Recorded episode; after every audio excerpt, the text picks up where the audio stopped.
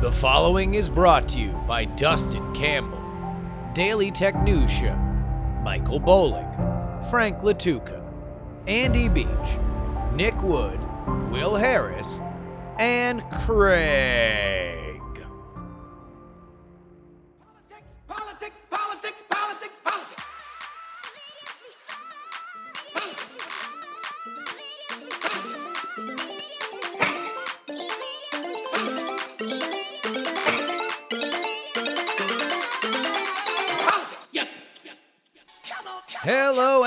Welcome everybody to the Politics, Politics, Politics program for January 22nd, 2021. My name is Justin Robert Young. The first episode officially transmitted from Joe Biden's America. Indeed, the Vice President of the United States was born in the city that I broadcast to you from today, Oakland, California's own Kamala Harris is now in the seat where Mike Pence once sat. Therefore, bringing the prophecy of uh, of, of Veep to life. We're going to talk about uh, the first 48 hours of Joe Biden's presidency, what he did, what he's likely to do, and all that swirls around it. We're also going to answer your questions, including some focusing on what we do over the next four years, a further discussion from a trusted friend about the social network, and more and the crown jewel. Another conversation with one of our favorite guests here on PX3. Musa al-Gharbi is back. And as we focus on going forward through Joe Biden's America, one of the things that he highlighted during his inauguration speech were the divisions that we have to heal. Those divisions, as he explicitly pointed out, are often issues that have been here for a long time. Discrimination chief among them. But who do we believe is discriminated against? That is what we ask Musa because he has just done a bunch of research breaking it down on Republican and Democratic lines who they believe catches the most flack and the results are something that I found thought provoking and very, very informative as we ask these tough questions of ourselves in the coming days, weeks, months, years. But first,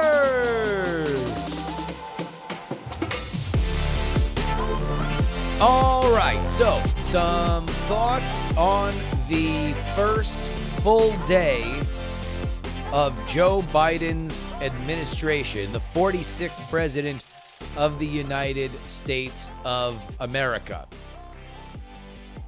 First, let's take a look at what he signed on his first day the executive actions, executive movements. And we're in all orders.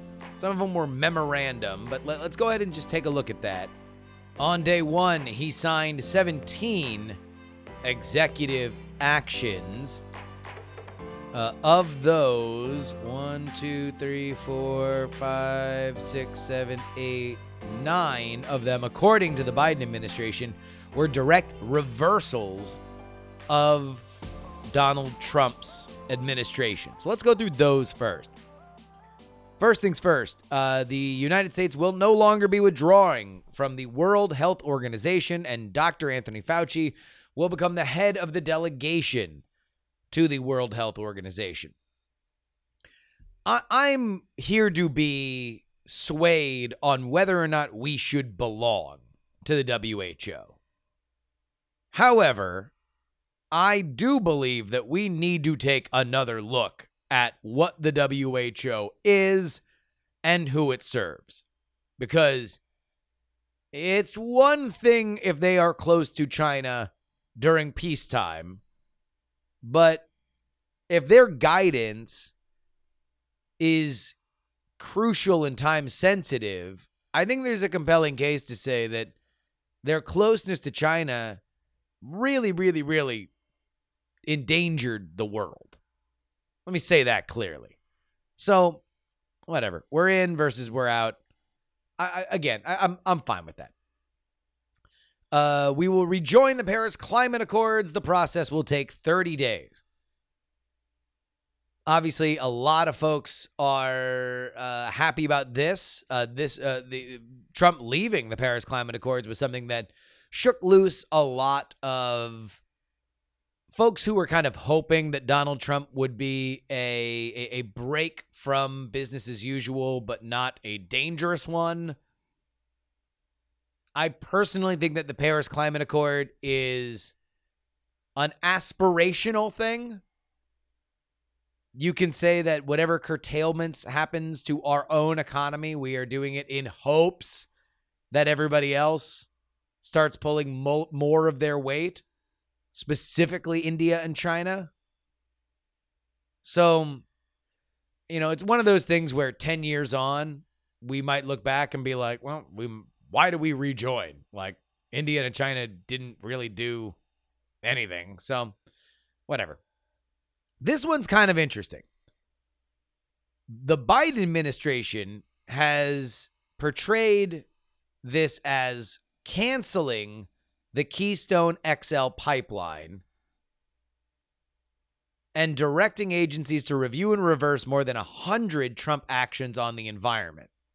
So, aside from the potpourri tag on that, this is apparently a little bit more complicated than that. Apparently, we have temporarily rescinded the Keystone XL pipeline.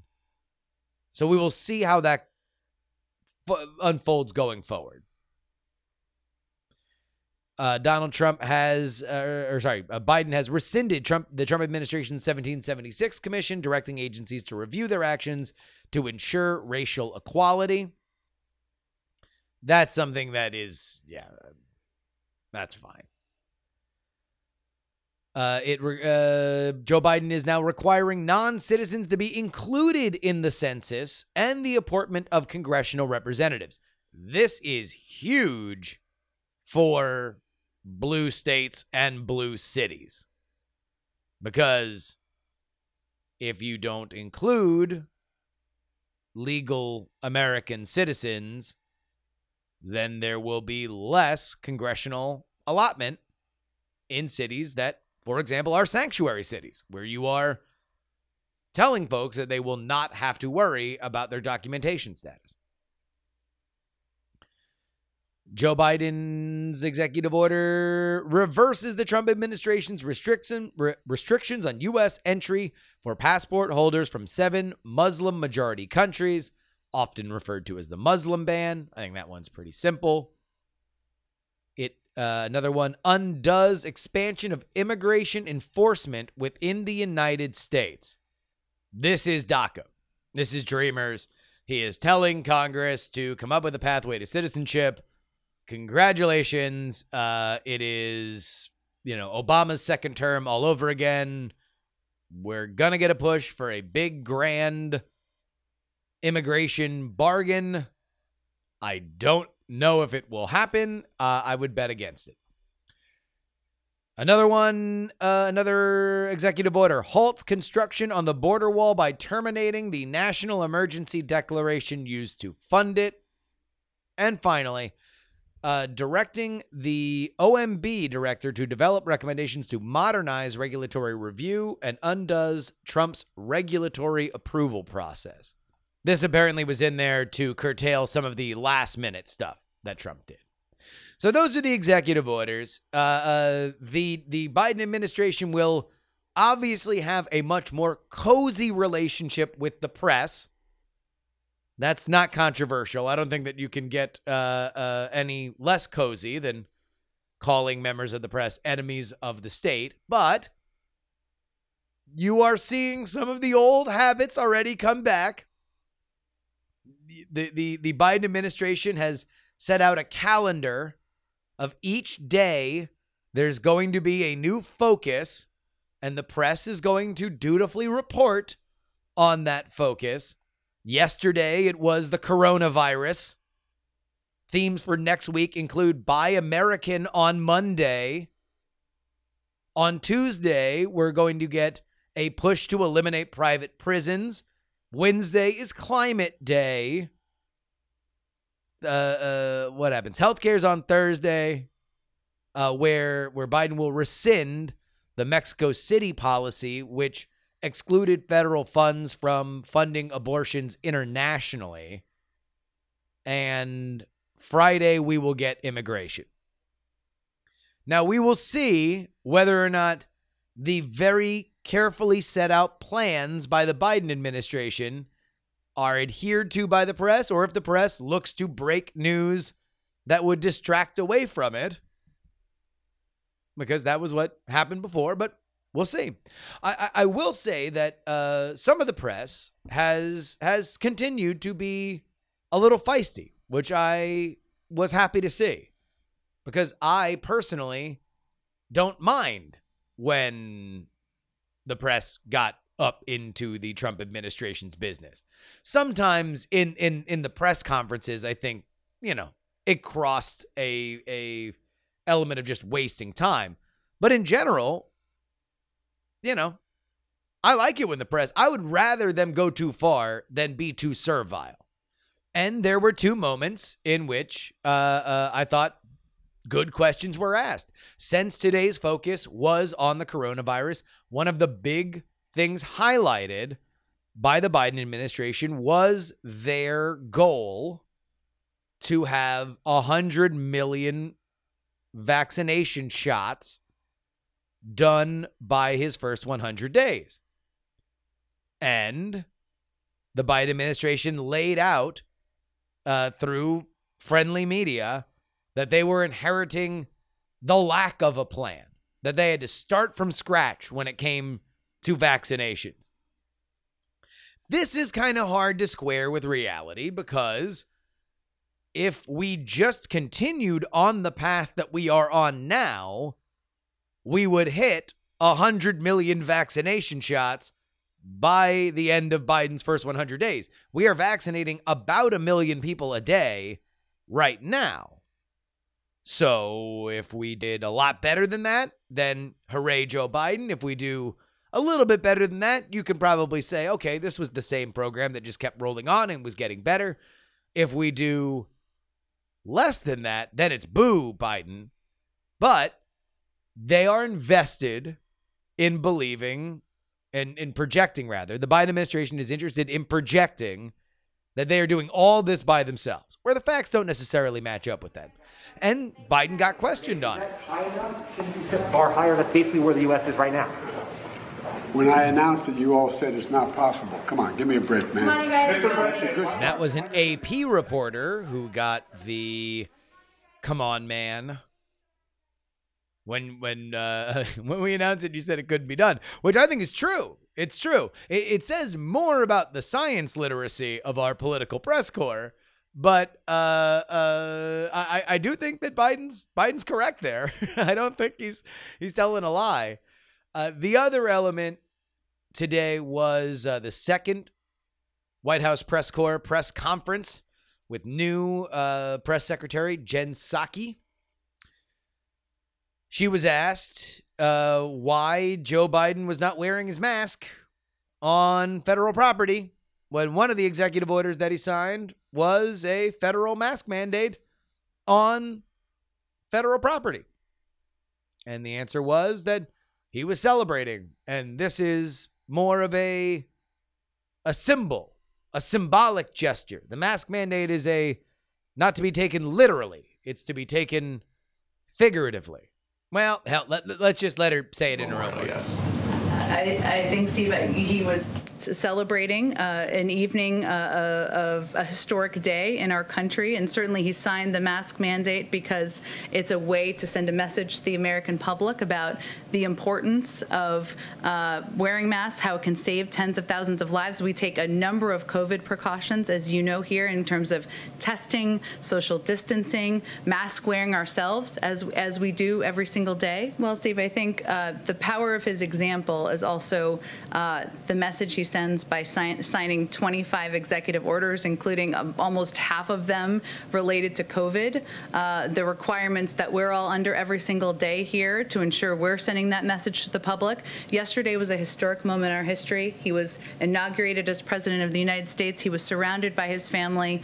We take a number of precautions, but I don't think I think we have big bigger issues to, to worry about at this moment in time. Now, that was Fox News's White House correspondent, so you would expect them to be a little combative. Uh, but we'll see. We'll see. I'm, I'm, I'm, I'm very curious to. Well, here's the meta idea that I'm very curious about. Mainstream media is in a financially perilous position. They have just gotten out of four years of a golden harvest people were very excited to tune in, very excited to jump paywalls uh, for for the, the the cash to do it.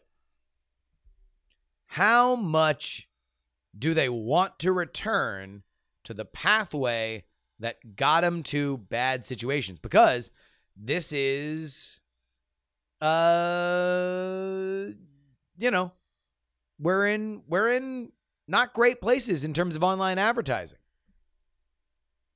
where do where does the tenor of DC media head? I hope it remains a little frisky. And I was happy to see it yesterday. Politics, politics. They ask me, did I go deep in my bag? And I tell them, I sure did. You can always be a part of our mailbag at theyoungamerican at gmail.com. Again, theyoungamerican at gmail.com. Andrew kicks us off.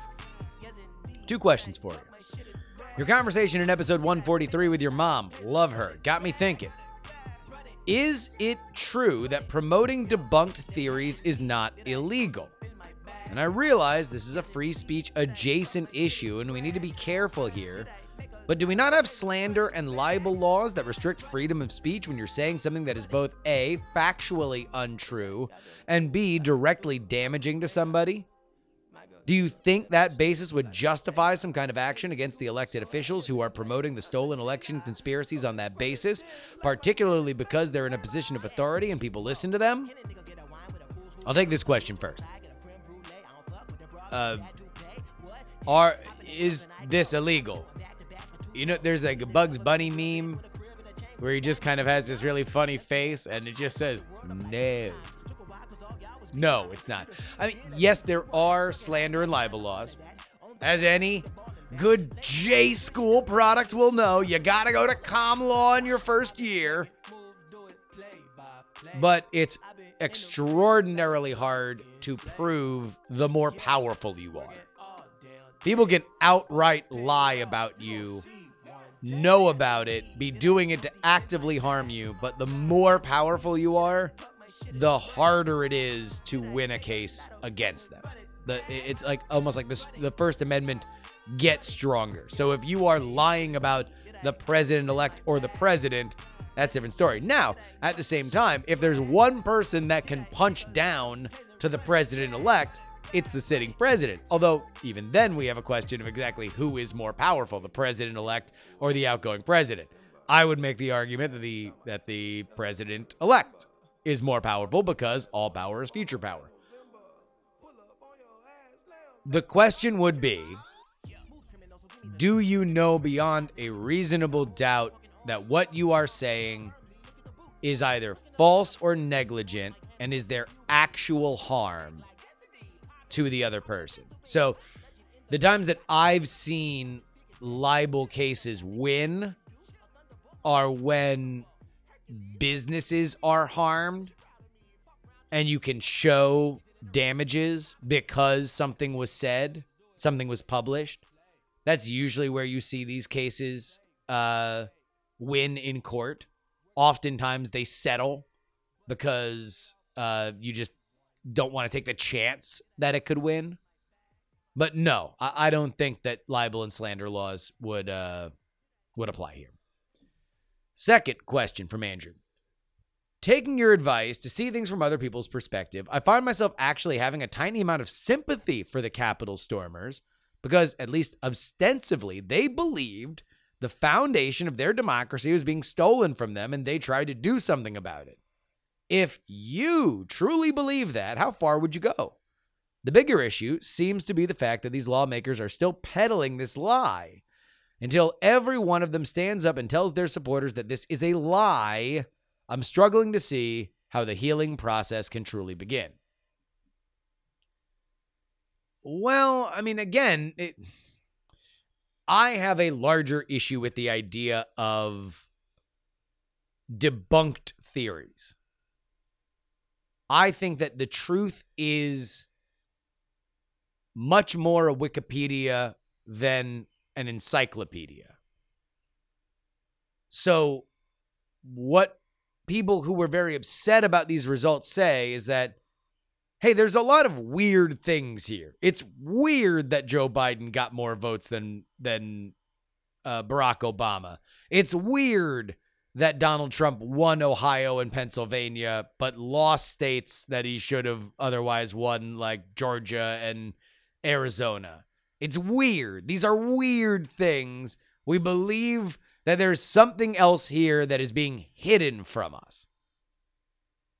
Now, where we should meet in the middle, in my mind, is too bad, so sad, have evidence or GTFO.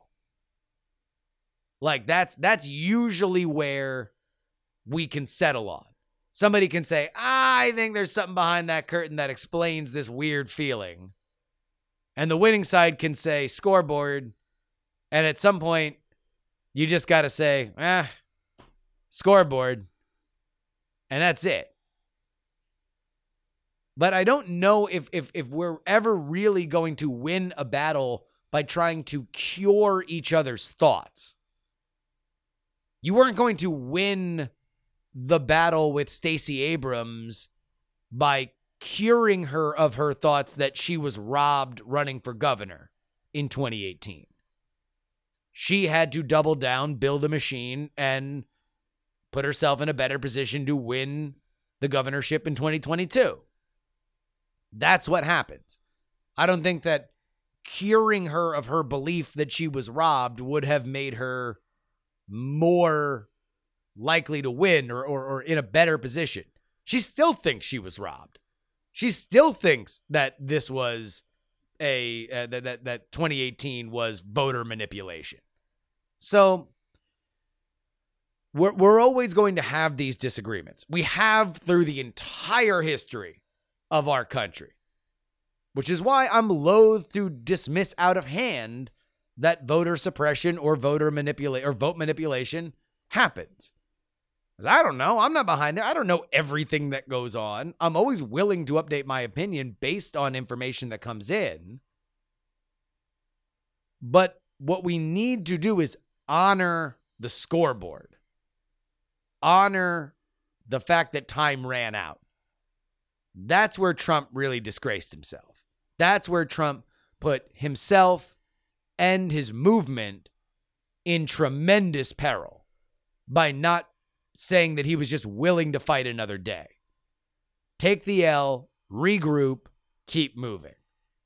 Even if you believe you got cheated, you got cheated fair and square.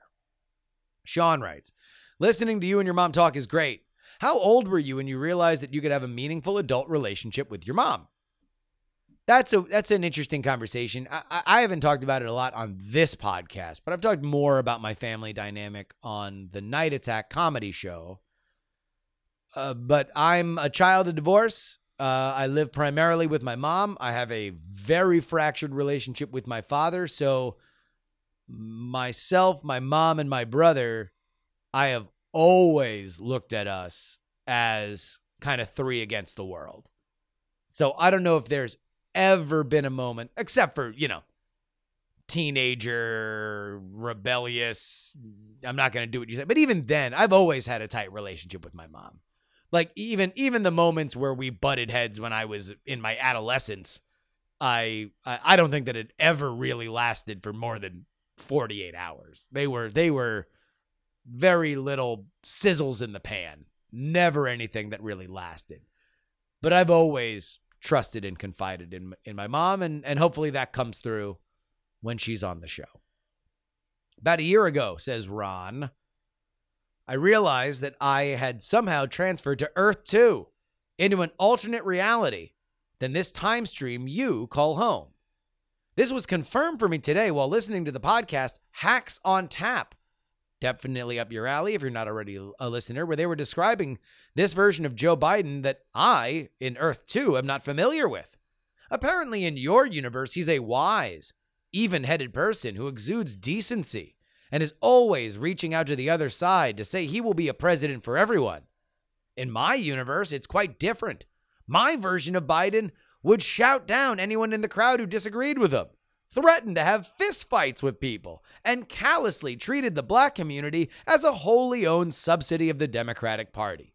Also, he spent his entire political career being wrong about everything and was a major sponsor of much of the legislation that helped create our current mess.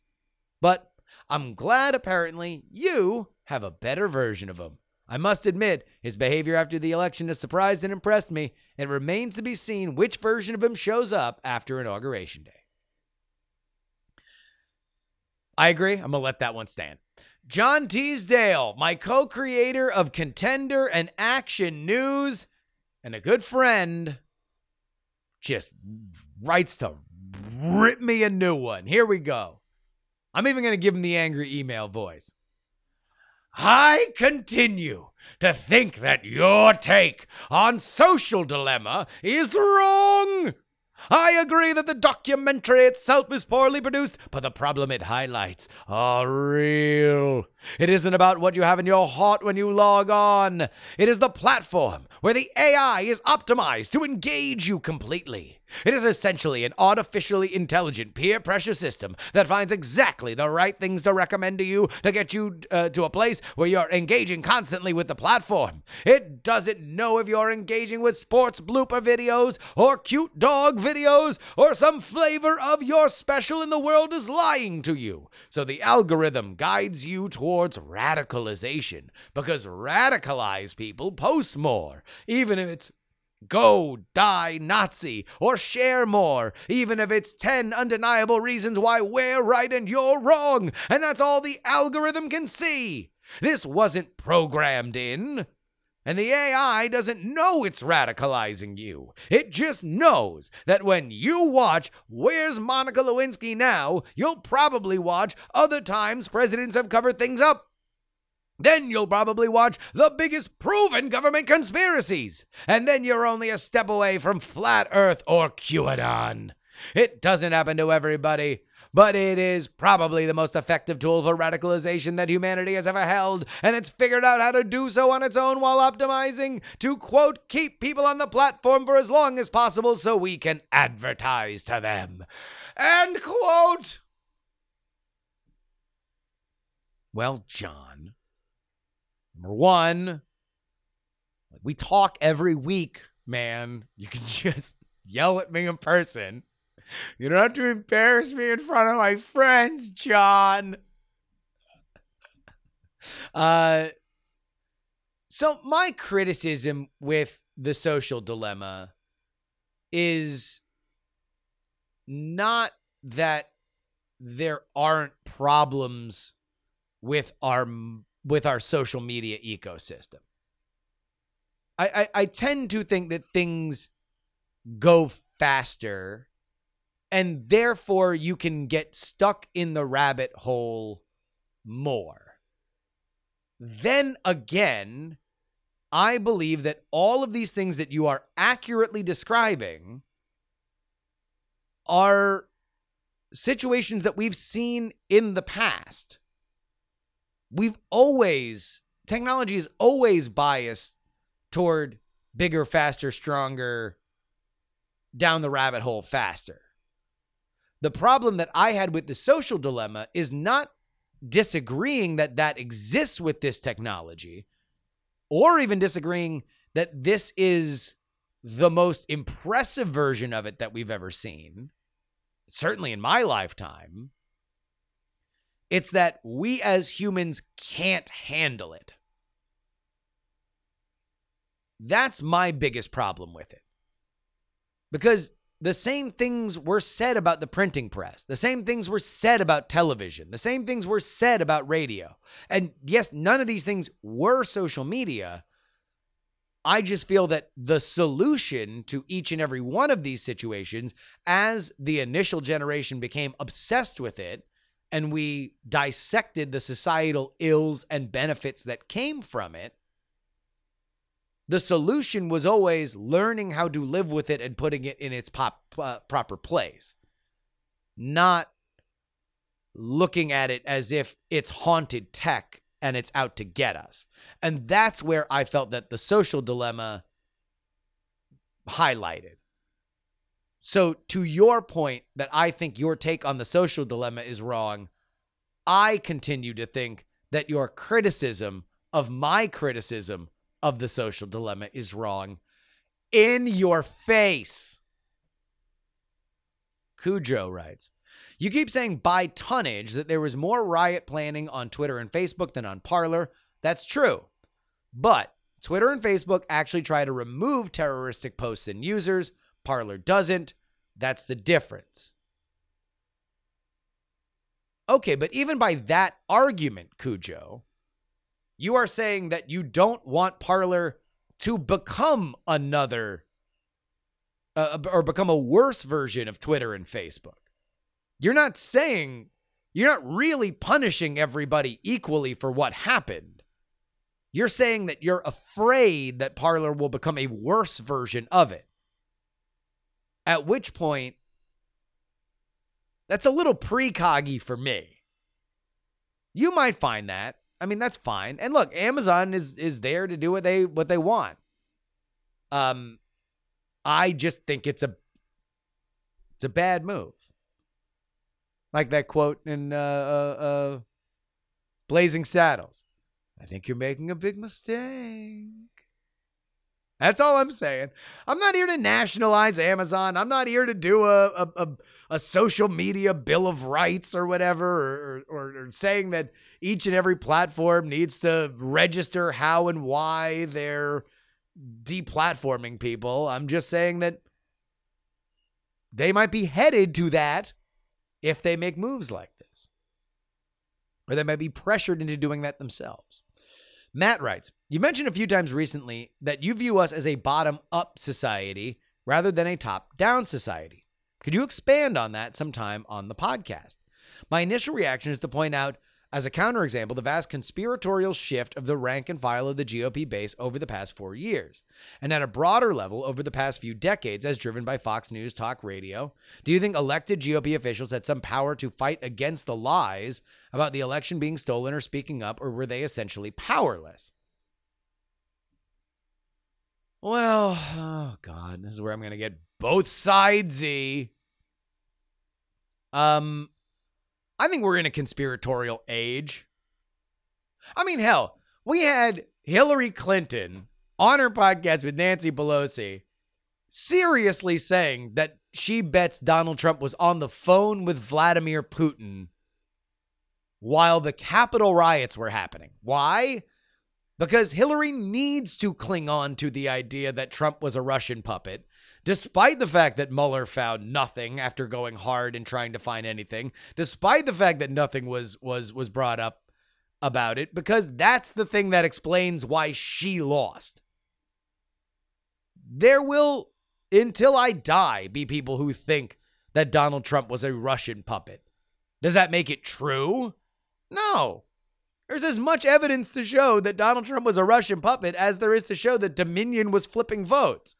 But we live in a conspiratorial age. I think that so so let, let me let me explain my bottom up versus top down thing. Using that as an example. Do I believe that Rachel Maddow and Adam Schiff programmed the populace. Hillary Clinton programmed the populace to believe that Donald Trump was an agent of Russia and there was proof that existed if we only looked at the oligarch yacht records hard enough? No. I believe there was a large group of people so frustrated and blindsided by the 2016 election that they wanted any kind of evidence to show that there was rhyme or reason to this beyond the idea that Donald that uh, uh, Barack Obama and Hillary Clinton were not as popular as they thought they were enough so that somebody that they truly loathed won the White House. And I think that that's just where we're at right now. We can build our own glass houses so easily because of the internet, because everything is recorded, which means we can find all the facts we want. There's no argument that we can't have some shred of verifiable evidence to bolster. So when those walls come tumbling down, when reality is so rude as to disrupt our own assumptions, we often look for alternative reasons to explain why it happened. And therefore, people who surfed, surf those trends, including the media and politicians, latch on to those feelings. The best among those practitioners latch on to those feelings and become their champions. That is bottom up, not top down. And finally, T Rex in a top hat writes How much of the term of the Biden presidency do you think will be taken up by national politics, and how much will he denote to attempting to repair the political damage which has been done to America's reputation in the international stage throughout the Trump era, but especially in the transition period? Um, I think there's a lot that needs to be done domestically. And for a Democrat, you don't really have to do a lot, you know? Send uh, uh, Kamala Harris out to Germany before Angela Merkel leaves, and you're to get big press of like, oh, hip, cool girl bosses. Yeah. And that's going to be worth 50 times, you know, the the circulating and memification of a bunch of glowering pictures of world leaders looking at Trump like he's a doofus. So I don't think Democrats really need to work hard in in strengthening the uh, uh, international reputation. The larger issue internationally is the fact that we are in a race for global dominance with China. So if you want to know what I'm looking at the most, Secretary of State Pompeo, outgoing Secretary of State Pompeo, claim or uh, uh, stated clearly that China was committing a genocide. Their words, not mine, against the Uyghur Muslim population of China. Very curious to see how Biden handles stuff like that. Very curious. If you want to be part of our mailbag, you write in theyoungamerican at gmail.com. I want to take this moment to honor somebody that has really made this show a lot better than it was before she got here. Tamar Sandell, who has been, I mean, technically, most recently, she was our guest booker, but really, she was an executive producer for my life for for a couple years including getting merch out the door helping me form raise the dead uh just making me be an adult to be honest with you. Uh, um, she is uh, moving on, uh, uh, all amicably, but uh, you know, there's only so long that, that she can be my my my surrogate parent, and uh, a, a business consigliere. She will always be involved on some level, but it does mean that there are a few things that we could use some help with. And so we're going to open the doors for an intern to this podcast. I would like everybody to send me an email if you are interested. TheYoungAmerican at gmail.com. Write intern in the subject line. Uh, it would be greatly appreciated if you had experience in one of the following areas video editing, publishing, uh, uh, working with uh, platforms like Substack and SoundCloud, uh, any kind of podcast experience would be greatly appreciated. We would figure out exactly what the role is as I find the talent. But uh, if you're interested in being involved in this program, theyoungamerican at gmail.com. Write intern in the subject line. This is a paid opportunity. Not a lot, but a little bit. Uh, so go ahead and uh, send it in. Look forward to seeing who applies be a part of this uh, ramshackle hover ship, the good SSPX3.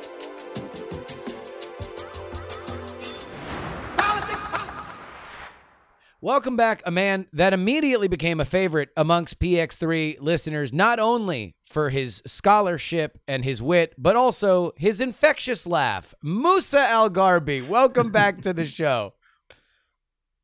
Thank you for having me. And now you've started me laughing off the get go. Well, then, then you've already you've already tickled the audience. You are already uh, you're already uh, on on their good graces.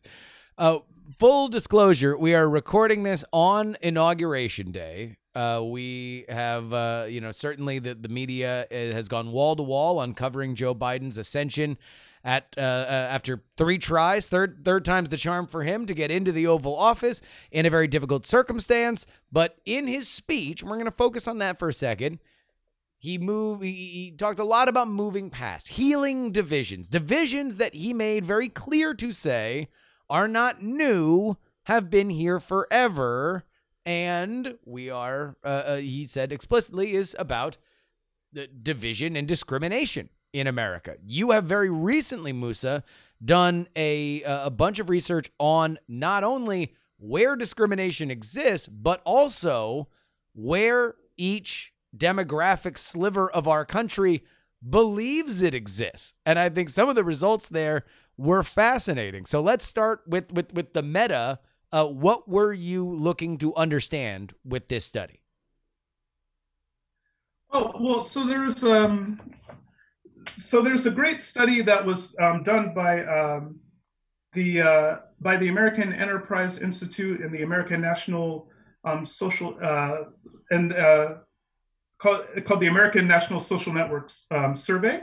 And what they were trying to understand initially was um, how Americans uh, relate to each other and then how people's social networks sort of change their views on the on the on on, on different issues. How the, um, so like for instance uh, does a person who who's a democrat but associates with a lot of republicans have a different understanding of social issues than a democrat whose friends are all democrats? Or do interracial friendships change do do sort of interfaith friendships change um, how people look at social issues um, so they were the ones who actually co- collected the, the initial data. Yeah. But then um, looking at the data with them, um, and uh, and and we had an event. Uh, they had an event sort of introducing the data set that I uh, offered comments at, um, and then wrote a couple pieces sort of analyzing the, the data that they had collected.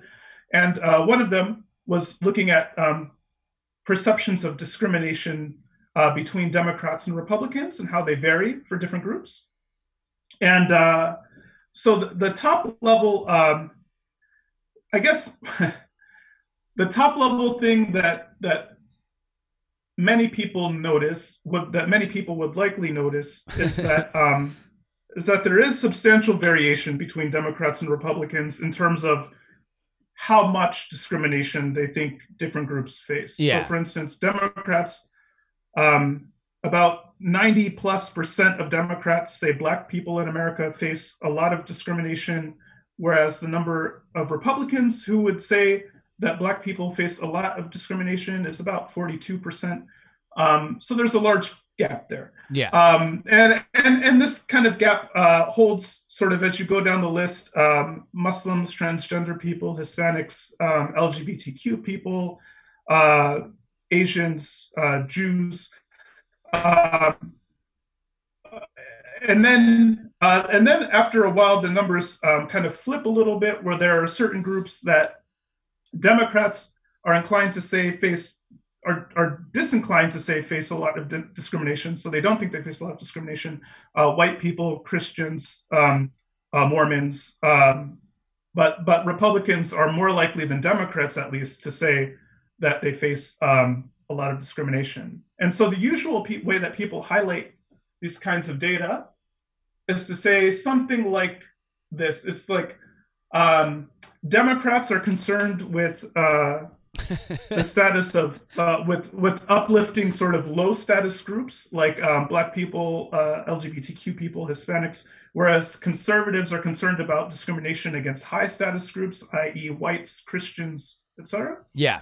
But what I showed in the essay is that actually um, that's a pretty lazy reading of the data. Uh, so what what you actually see um, in the uh, especially when the data is visualized, this becomes very clear, is that conservatives are pretty consistent with how much discrimination they think any group faces. They don't think any group in America faces a lot of discrimination, not whites, not Christians, no one in America. Yeah. They, they think America is basically fair. Um, uh, and, and so their, their evaluations of how much any group faces dis- discrimination is basically consistent, regardless of what the reference group is. And- and so- and so, yeah, let's- people, Let, um, I, I want to pause you here because this is why I love having you on. Uh, not only because I think you you have a very obvious, uh, uh, if not disdain, then frustration in terms of not necessarily the data itself, but the interpretation and dissemination of the data and the narratives that kind of get stapled to it along the way when it goes from the research phase to the publishing phase, especially in terms of through the political lens.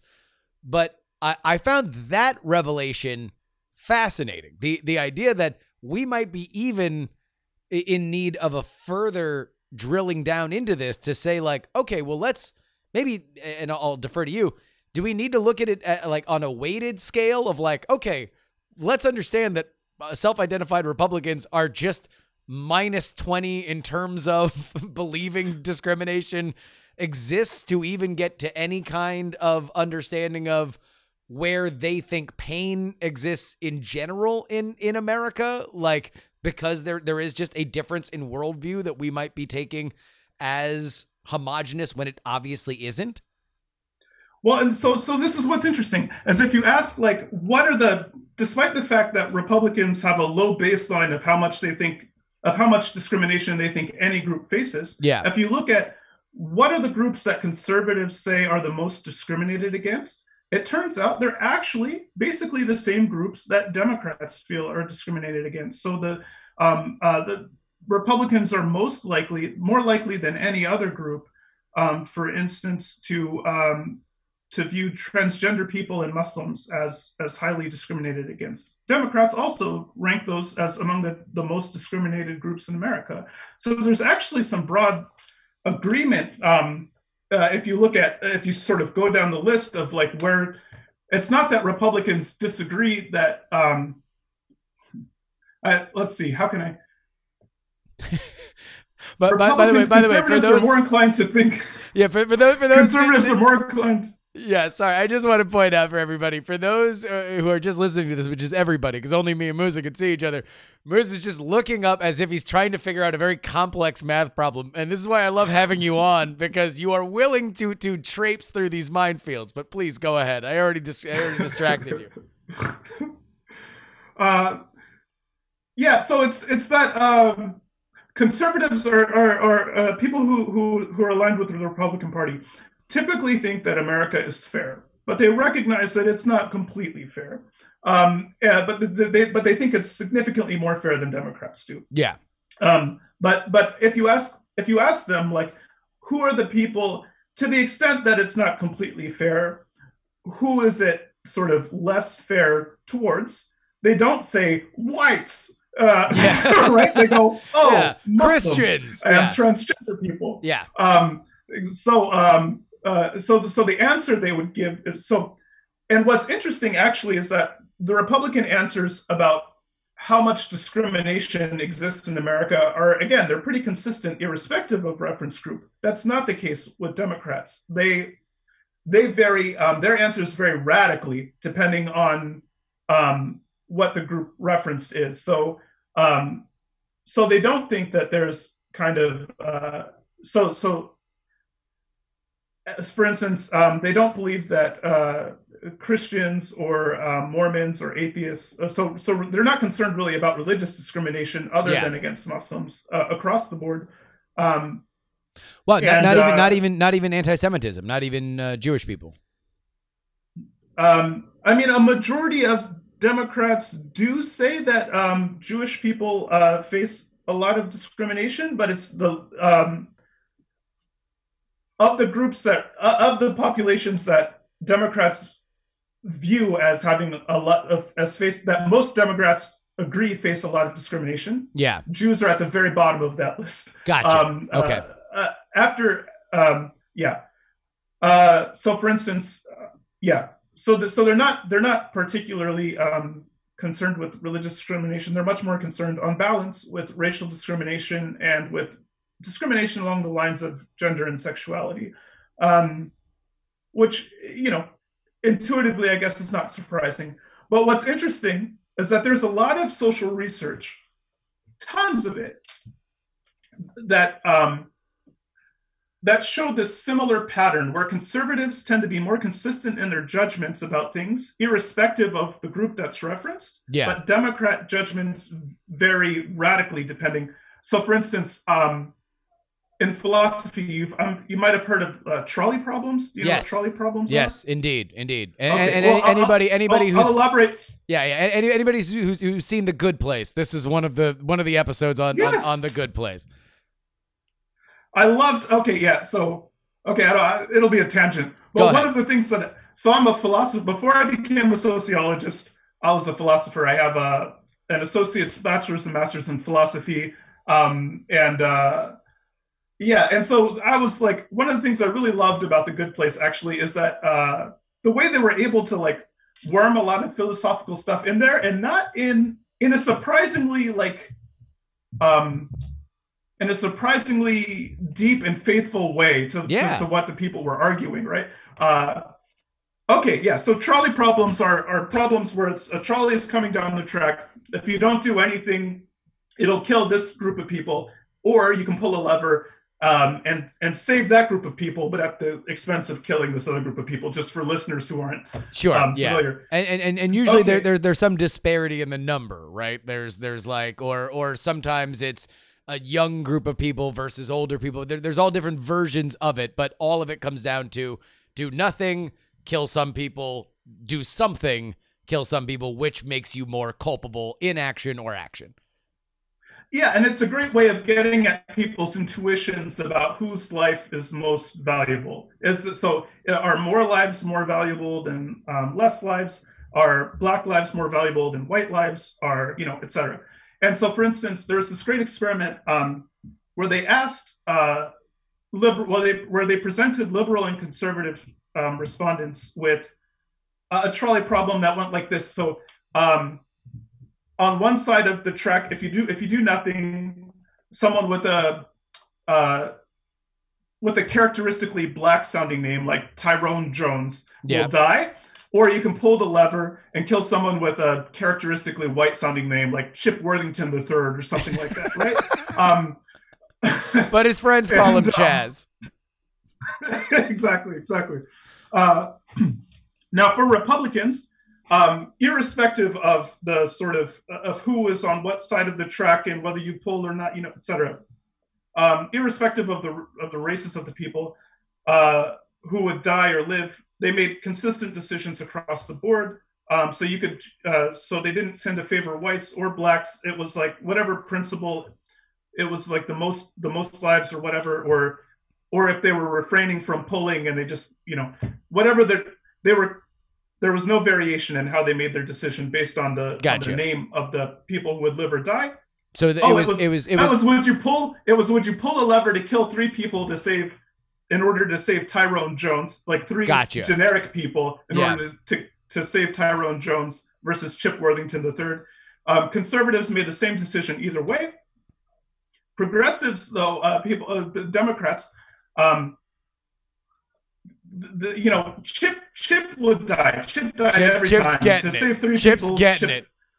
but Chip gets it. Yeah. But Tyrone, on the other hand, they refuse to kill Tyrone. So Yeah. their um so their judgments varied radically depending on the race of the person, whereas conservatives were consistent, irrespective of race. So that was Um, that, that that would that would seem to be more of a pinning on the conservatives were focused more on their decision in the moment, whether or not they were going to pull the lever and and and do a a victim of uh, you know the, the the sacrifice one to save more like like that that was their guiding light and the, the, progressives brought more of the outside world and more of their worldview in to say well you know Chip probably grew up in a country club, and uh, you know he probably got a car on his 16th birthday. Yeah. Chip deserved it. Chip, uh, just more likely. It's more Yeah, likely. Chip has a, Chip yeah, Chip has had Chip has had enough privilege. Okay, he doesn't need trolley privilege. He no, yeah. So this is the um, trolley uh, privilege. Yeah, so this is the thing.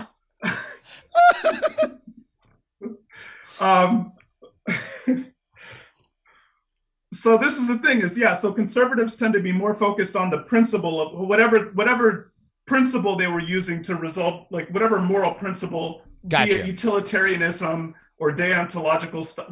They were they were just more principled, whereas Democrats were more concerned about question of like who who is going to be killed or not. You know, yeah. um, and uh, and they clearly valued some people in, in different ways than other people. And there's a whole bunch of um, so that's just one sort of uh, quick example, but there's actually a whole ton of of uh, research that I linked to in the piece um, showing this that uh, a lot of times in, in thing after thing after thing, conservatives actually tend to be pretty consistent in their views, irrespective of the race of the res- of, of the reference group. Whereas Democrats, uh, people who are aligned with the left more broadly, tend to change their attitudes and behaviors significantly depending on who they're interacting with. Uh, and one other one that uh, a study that came out that was also um, that's just easily accessible. So it's and and it's kind of fun to talk about. Um, there's this phenomenon called competence downshifting, where people pretend to be less talk to people in a different way, talk to them in a more simple way, um, just kind of play down their credentials or their whatever. Um, and it turns out that uh, when white Republicans and um, or conservatives interact with black people, they talk with black people the same way as they talk to white people. You don't see this effect. You don't see any any change. But liberals, uh, white liberals, do this competence downshifting. So they they talk to when the, when a white person talks to a white when white liberals talk to, to other white people, they talk in a certain way, um, talking about their expertise or their credentials or um, talking in a sort of at a higher level. And then when they talk to black people, they shift down, and they do this consistently. Really? And it's like patronizing and condescending, um, uh, and and not intended to be that. I think you know the intention behind it is to try to connect and to to not seem pretentious or whatever. But in any case, what this study found is that conservatives actually are likely to engage with people across race in a very um, in, a, in a more consistent way, whereas liberals tend to radically change how they talk to people I- depending on on their race. I guess I could see that from a perspective of the like check your privilege school of thought that that it's like okay well if you had these experiences and you've had these gifts given to you uh, even implicitly then hiding them or not putting them out on on front street when you're just having a conversation with somebody for the first time is something that that uh, uh I guess might grease the wheels a little bit. But certainly when when you look at it from that perspective of of like okay, like competence downshifting. Nobody wants to look at themselves and be like, "Oh no, I'm competence downshifting right now to talk to my new black neighbor." Especially because the, that same principle of like you don't need to be front and forward with you know it's obnoxious anyway when anyone when an academic like insists like oh uh, i'm like hey joe oh that's you know professor joe or whatever you know like Yeah. come on get out of here with that like um it's obnoxious anyway when people lead with their credentials and they want to like um, and they talk in overly and sort of needlessly academic jargon when they're talking to ordinary people. All of that stuff is obnoxious anyway. So there are plenty of good social reasons. Yes. Yes. to to not, but but those same reasons hold irrespective of whether you're talking to a black person or a white person, Indeed. right? Critically. Yes. Um, and so, uh, yeah. Um, in any case, there there is this kind of variation, and, and there's like there's like I said, there's a whole there's a pretty vast literature that shows that um, people who are sort of left aligned radically change the way that they talk to people based on their race. Um, and and um, and I would imagine actually probably, although it's less studied, but my intuition would be that you might see similar trends. Um, for instance, if they were engaging with uh, LGBTQ people, or Yeah. you know, um, uh, just other other people with with an identity that would be characterized as historically marginalized or disadvantaged, um, and and for the same for the same basic reasons. Although Um, I would, I would, I would wonder. I would, I would wonder about LGBTQ folks because uh, i- i- if we're looking at similar experiences and we're going to define similar experiences by things like education level and job income, then the average progressive white person is probably more likely to see LGBTQ people along that road than black people by by the, the the numbers or at least the numbers that we that we see now. So I'd be I'd be curious. Do do we have any uh, uh strata there in terms of age? Like do do old progressives have the the competence uh, downshifting more than than young progressives? Is this something that has that has altered over the generations? Hmm. So I would have to pull up the the, the study and look at the, my under. But so but uh, so I can't. I would just encourage people to find Go go go go yeah go go find the study. But- I'm, I'm but- I'm throwing this in your lap. intuitively but my sus- but my my suspicion is um that they probably did try to control for age um i don't think that they um i don't think that they would that they noticed variation on age for that Okay. uh, but i understand that but the intuition seems compelling that maybe it would be like that maybe it's more of a new practice um than Yeah, I than don't like older I, I don't I don't know. I mean, because I don't I I, I honestly could uh, just just my my guess is I could see it going either way. I, I could see it weakening. I could I could see it strengthening because uh, if if anything, it almost feels, especially when I look back through history, it seems like identity in in that kind of way was very strong in the 60s and 70s it tended to at least in terms of popular culture and this may or may not even just be totally by our media our media ecosystem kind of dilating uh, uh, forward and back seemed to shift a little bit out of the public eye there. And then now it's it's everywhere. When when when when when when, Chase Bank is changing their logo into the transgender flag then you know that this is broken out beyond a a niche subsection. This is now the the the the, the mainstream way that people want to communicate with the average person. Well it's well no it's so so not the average. So so this is what's interesting okay. is um, this this phenomenon that you see this um, shift in values. Uh, you are absolutely right that the, that this isn't the first time that we've seen a similar shift in values um, of this of, of this nature. So, um, like a, a colloquial way that that this sort of shift in values that you're seeing is um, has been described by uh, Matt Yglesias at Vox, looking at a bunch of trends among uh, was is the Great Awokening.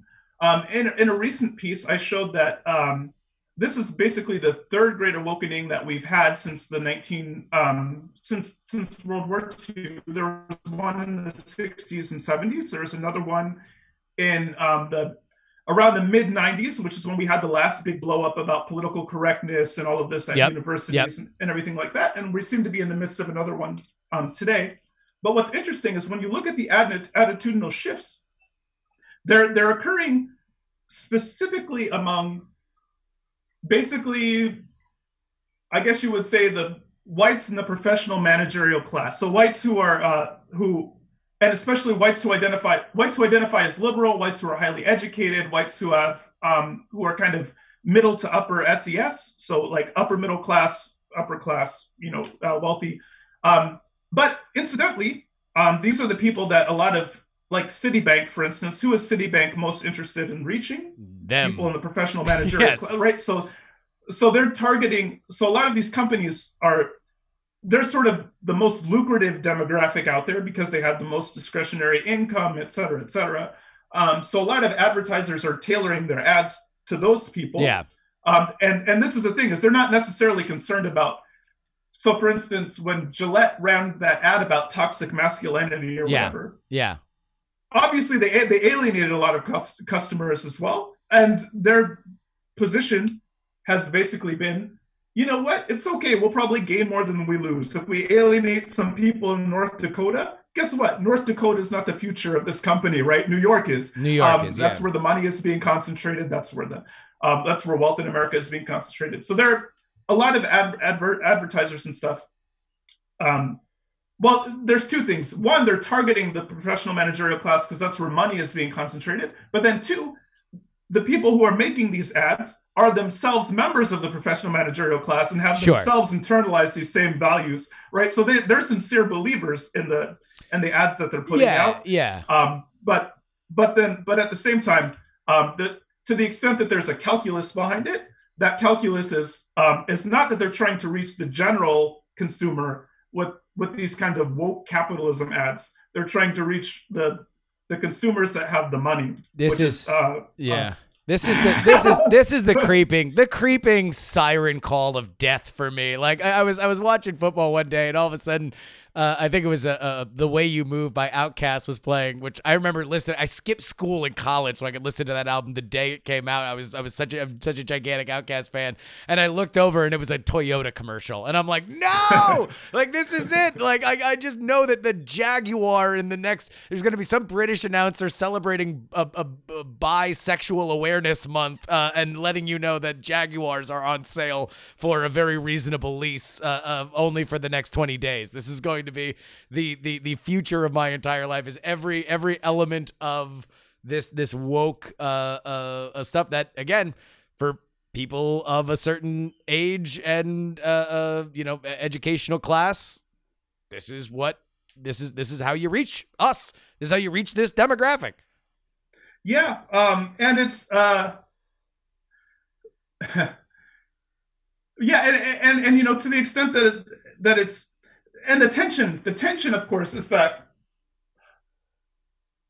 a lot of these um, ideas that are associated with wokeness were initially conceived as um, empowering people from historically marginalized and disadvantaged groups. But the Yeah. people who are who are the most eager to produce and consume this content, ironically, are basically the winners in the current system, right? And and we and the and the professional managerial class is disproportionately white, is disproportionately you know uh, people who are who who who themselves came from relatively well-off backgrounds. Um, but we're the one, that, you know, uh, and I'm going to just say we for a lot of this stuff because in recognition of the fact that I am a member of the professional managerial class sure myself. yeah Um, uh, but we're the we're the primary producers and consumers of a lot of this content, um, and we're not the we're not the loser. And, and ironically, the people who are actually the losers in the current system, uh, minorities and whites alike, um, you know, corporate America is not particularly interested in hearing their thoughts about No. things or elevating their perspectives or or anything like that. And and I'll add, I mean, from this is a tension that's been there from the beginning, though, because a lot of these ideas, like intersectionality, on the one hand, it was an attempt um, to sort of elevate. Uh, the- so that, as you may know, the the the, the term was for, first coined by um, this group called the Combahee River Collective um, at Wesleyan uh, College. Um, and then later sort of uh, popularized by Patricia Hill Collins, who did an important sort of who led an important legal case um, that that that really sort of, but it was first. Um,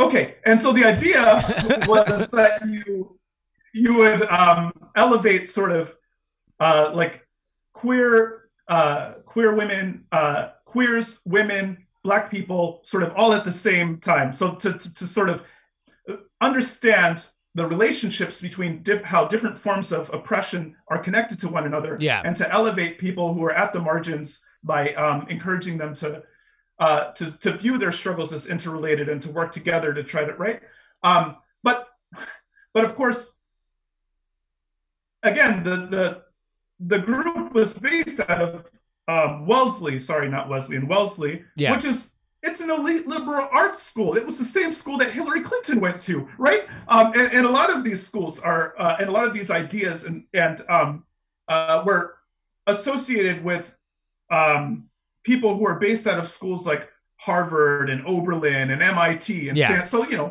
um, by people who are who are the winners even then who are the winners in the system who are associated with right? Um, and so this has always been a tension.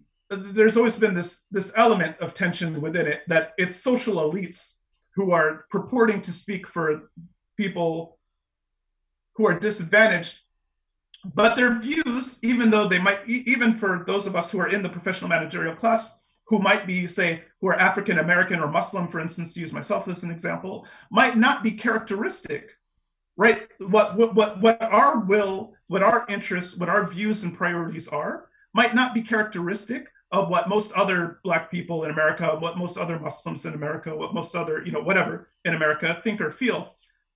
And in fact not only is it the case that that might not be true Yeah. but we can actually demonstrate through a lot of empirical research that it that it is true it is like the the people who are african americans or women or, or women or lgbtq people or whatever who end up in these elite institutions are demonstrably non-representative of how most of their of whatever group they're purporting to represent uh, think or feel and, and indeed part of the reason why we end up in an institution like Harvard instead of um, or whatever is because it's because there's we, we, we vary in some systematic way from the from the from the norm. That's Sure. why we're that's why we have a seat at the table to begin with, right? And there hasn't been a lot of reflexiveness about this. For so a lot of scholars um, who are who are black, for instance, who end up at an elite school talk about black people think this black people feel that not because they researched what do most other black people feel but because they think of themselves as normal they think of their Yeah. they think of themselves as a good represent as a good representation of what you know most other people of their group feel and they purport to speak on their behalf when in fact they probably shouldn't um Well, there are there are even more strata, right? Like there are even more difference uh, different differences of experiences even within these these uh, uh, marginalized communities. I I I wonder what we're kind of getting at here on some level, and this kind of brings us back to the the you know Joe Biden inauguration speech is this idea of allyship, and and e- even in those trolley problems, like like you mentioned, that this is a a show of solidarity with that in, in uh, intersectionalist movement. That that this is this is uh, me doing my part, and even if to weave in the, the the commercials, even if it means shopping at Kroger because they want to recognize Martin Luther King Day,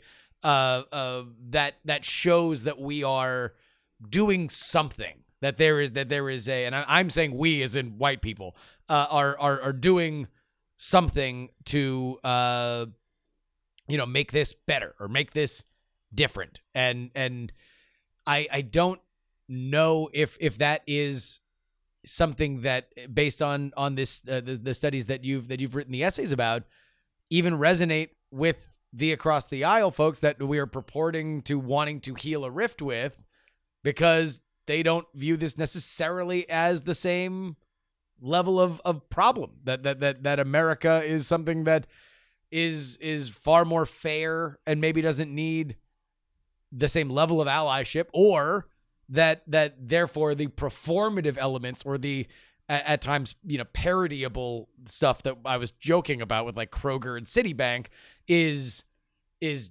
insulting not only even to the, the the groups themselves but but to society as a whole Yeah, I mean, I think um, I think that you're definitely uh, it's it's unequivocally the case that um, most conserv most most Republicans or conservatives or people who are aligned with the right feel like America is fundamentally fairer than a lot of people on the left do. The, but again, that said, they do recognize that it's not perfectly fair and that Yeah. there is discrimination, and they even agree about what groups face Which groups, discrimination. So, yeah. so there is some common ground um, that can be made. But the but but precisely because they don't think because they don't view it as being like epidemic level in the same way that you know um, that many on the left their appetite for what kind of intervention seem reasonable what, what, what kind of intervention seem reasonable will be different right yes um, yeah uh, so if you think something is a crisis that's literally eating America and destroying America, and that black people born today can be, you know, arbitrarily killed for any reason, you know, et cetera. If you're someone who has a very strong, um, then then you know you think like huge changes have to be made to society like right now Immediately. to, to kind of address. Um, whereas if you if you're like, well, it's not perfect and there is room that has to be done and it's not fair. Um, it's not completely fair and we should do something. Then you're going to be like one less urgent and then two sort of um, more about tinkering along the edges of, of what's here rather than overturning the table and wanting to build something right?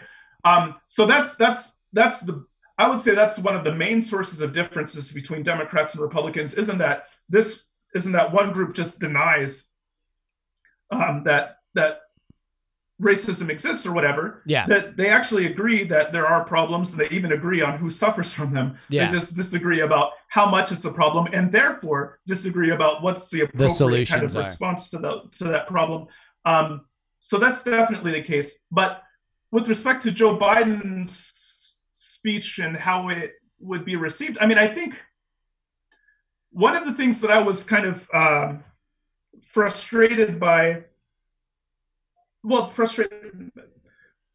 One thing that i think is going to cause the speech to be not received in the spirit in which maybe it was intended is that um, he spent a good amount of time in the in the in the um, speech talking about how he wants to build bridges how he wants to work across the aisle all of that. Yeah. All well and good. Yep.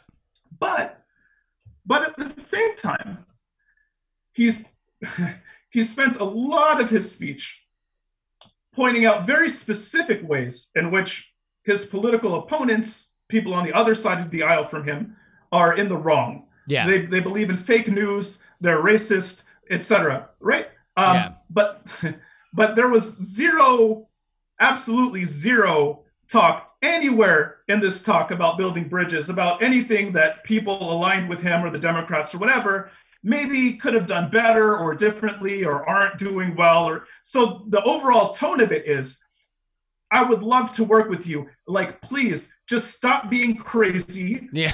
um, and and be a little a little a little less crazy a little less evil and i would be happy happy. I would love i'm desperate to work with you. If you could just stop being so stupid. Right? Yeah, yeah, like uh And, and that's that's not going to be um received and and and similarly i mean um the new york times just reported uh biden administration plans on trying to to um, pass this major immigration reform bill, yeah.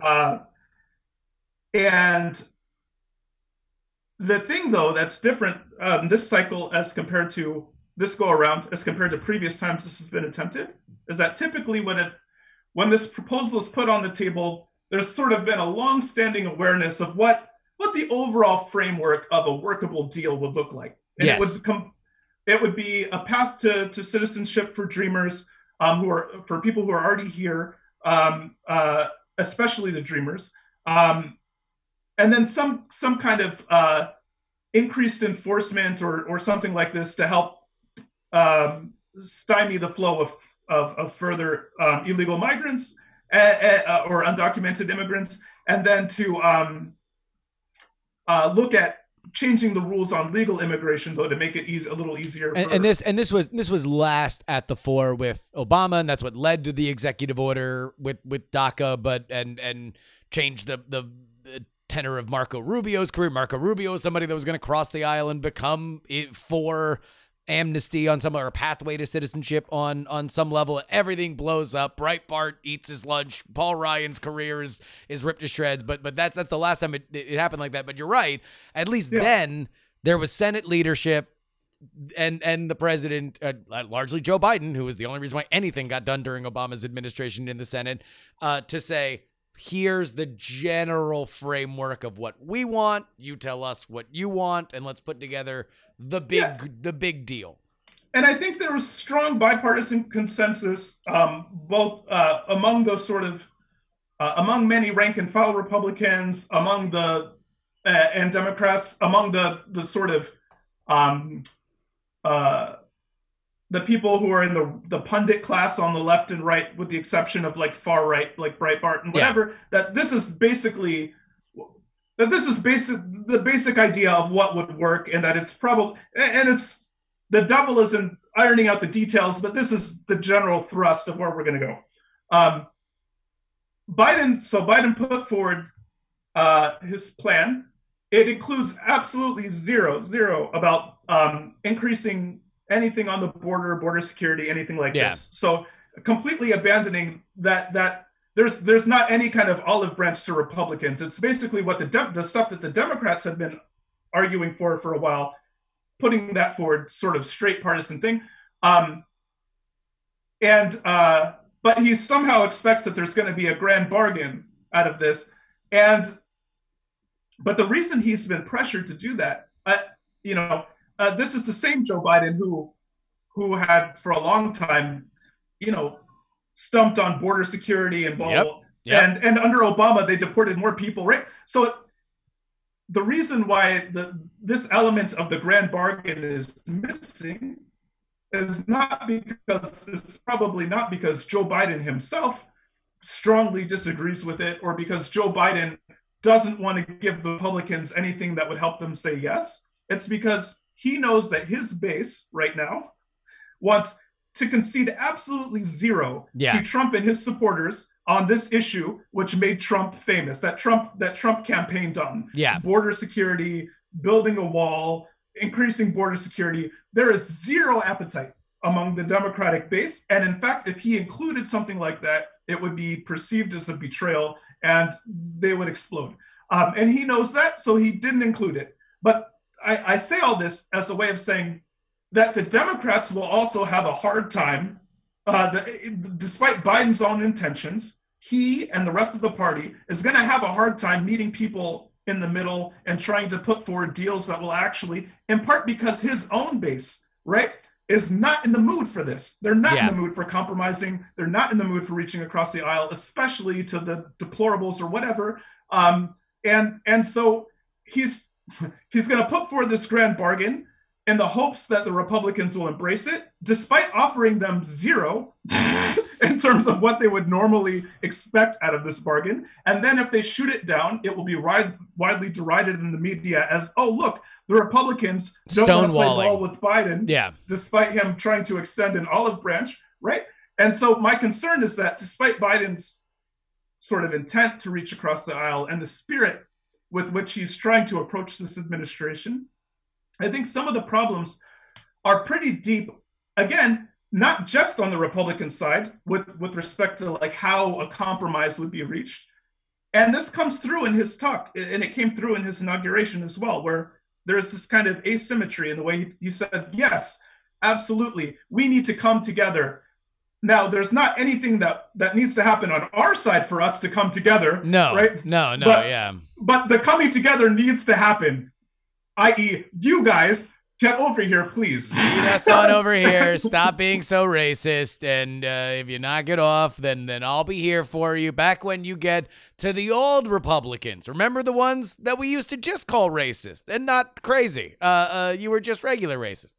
Uh, yeah, and that's going to be a tough sell. I mean, that's not that's not the, in the No. moment that we're that we're in. It's not you know. I don't think it's going to be as successful as he would hope. Well, the the one thing that I would I would hope for, and I don't know how much I hope for it, is that Biden is a get things done in the Senate guy. And in a lot of ways, he reminds me of, of LBJ in that both creatures of the Senate both know every arm that needs to get twisted because that was the life that they led before.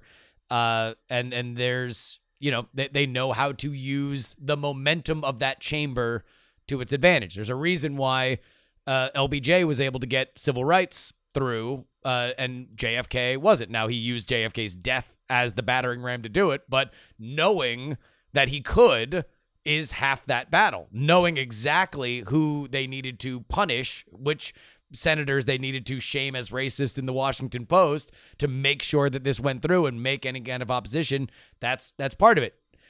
I suspect that Biden is somebody that will want to get things over the finish line and will want to have some Republican senators on on the ticket. Whether or not that is viewed as bipartisan or it basically just kills the career of a bunch of centrist Republicans, I think will be the the the, the tale that we are going to find out the ending of by the end of his uh, however long he spends in office.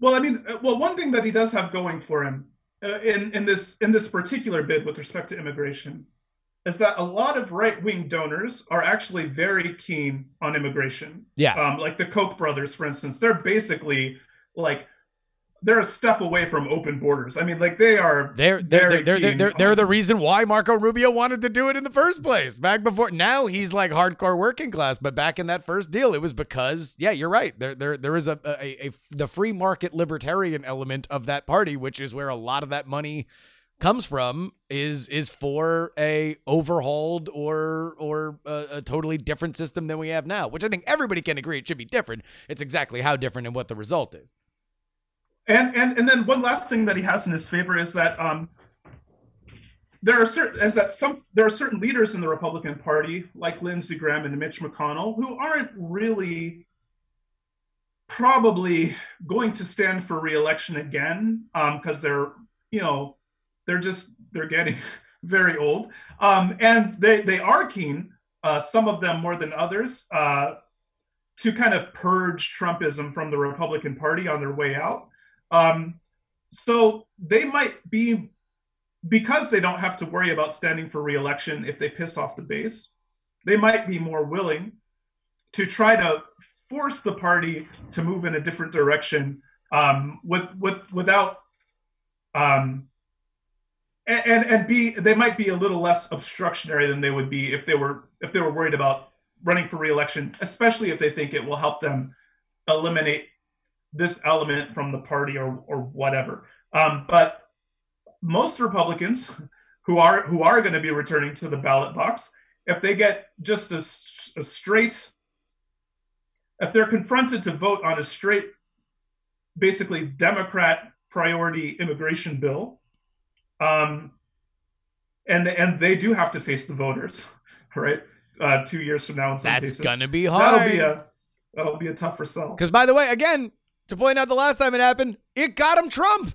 Like, like it was, Yeah. it was because the push, because the push for amnesty, the idea that these young rising Republican stars were like, well, I don't know, pathway to citizenship. That's how Trump gets out on television and shreds them on Fox News, and then a few years later is chanting "Build the Wall" and and gets uh, elected for as the first private citizen to ever do it without serving in the military. So, all right, uh, uh, I've already kept you too long. Uh, Musa al-Gharbi, the Paul F. Lazarsfeld Fellow in Sociology at Columbia University. Uh, always a pleasure, and we will have to have you back on the next time you've got uh, uh, a, a great stuff out there, which is always happening. Where can people find you on Twitter?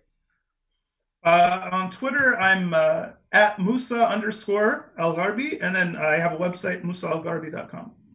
All right, man. Well, thank you very much. Yeah, thank you again for having. And that's going to wrap it up for us this week. Oh, yeah. Uh, I want to thank Musa al-Gharbi, by the way, if you want some information on. Uh, or more information on some of the studies that he pointed out or some of the articles that he referenced, uh, go ahead and see the show notes for this podcast. If you would like to email the show, theyoungamerican at gmail.com. You can tweet the show at PX3Live. Our Twitch is at px3live.com. I am live at least four days a week, every week on that. You can get to our newsletter at px3newsletter.com.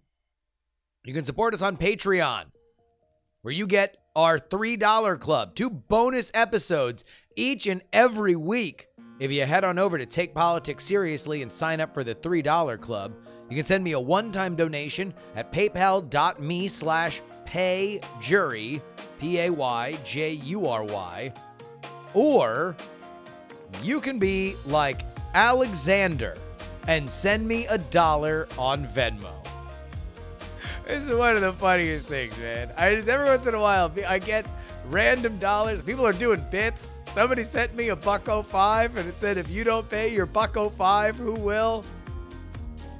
You guys are great. Um, Justin Young Dash 20 is the $1 location for your $1 Venmo donations. And of course, you can send checks or anything else that you would like to buoy our spirits at P.O. Box 10853, Oakland, California 94610. But if you would like your name shouted out at the end of this, uh, then you're gonna have to head on over to takepoliticsseriously.com. You're gonna have to sign up at the Titanic $10 tier, just like the following folks: Alec, Government Unfiltered, Andres, Archie, Darren, Olin and Angela, DL, Kyle, Chad, Nomadic Terran, Miranda, Jenny, Robert, Casey, Paul, the most conscientious, nonpartisan listeners, Brad, Richard, just another pilot, D. Really, Frozen Summers, J. Pink, Andrew, I love you, TNT, Dr. G, The Jen, Kathy Mack, Headphones, Neil, Onward to Georgia, Captain Bunzo, Jay Sulu, Dallas Danger, Taylor, Middle Age Mike, but what happened to Tex? Get a bucket and a mop, Cujo, Idris, Jacob Wilson, Berkeley Steven, Justin JustinEgan.com, Junkie, Diana, Sunny Smiles, Tempest Fugit, Jason with Magnolia Delta Credit Card Processing, D Laser, and Hash Tagus. Love it. Until next time, this is your old pal Justin Robert Young saying uh, some shows talk about politics, others talk about politics, and still more talk about politics, but this is the only show that talks about. Ow!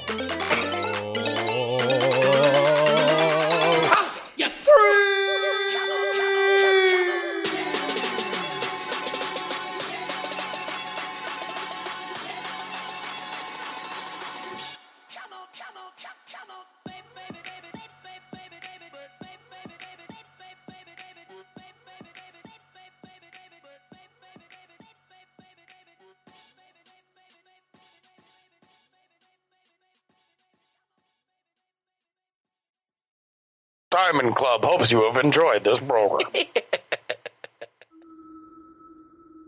Dog and Pony Show Audio.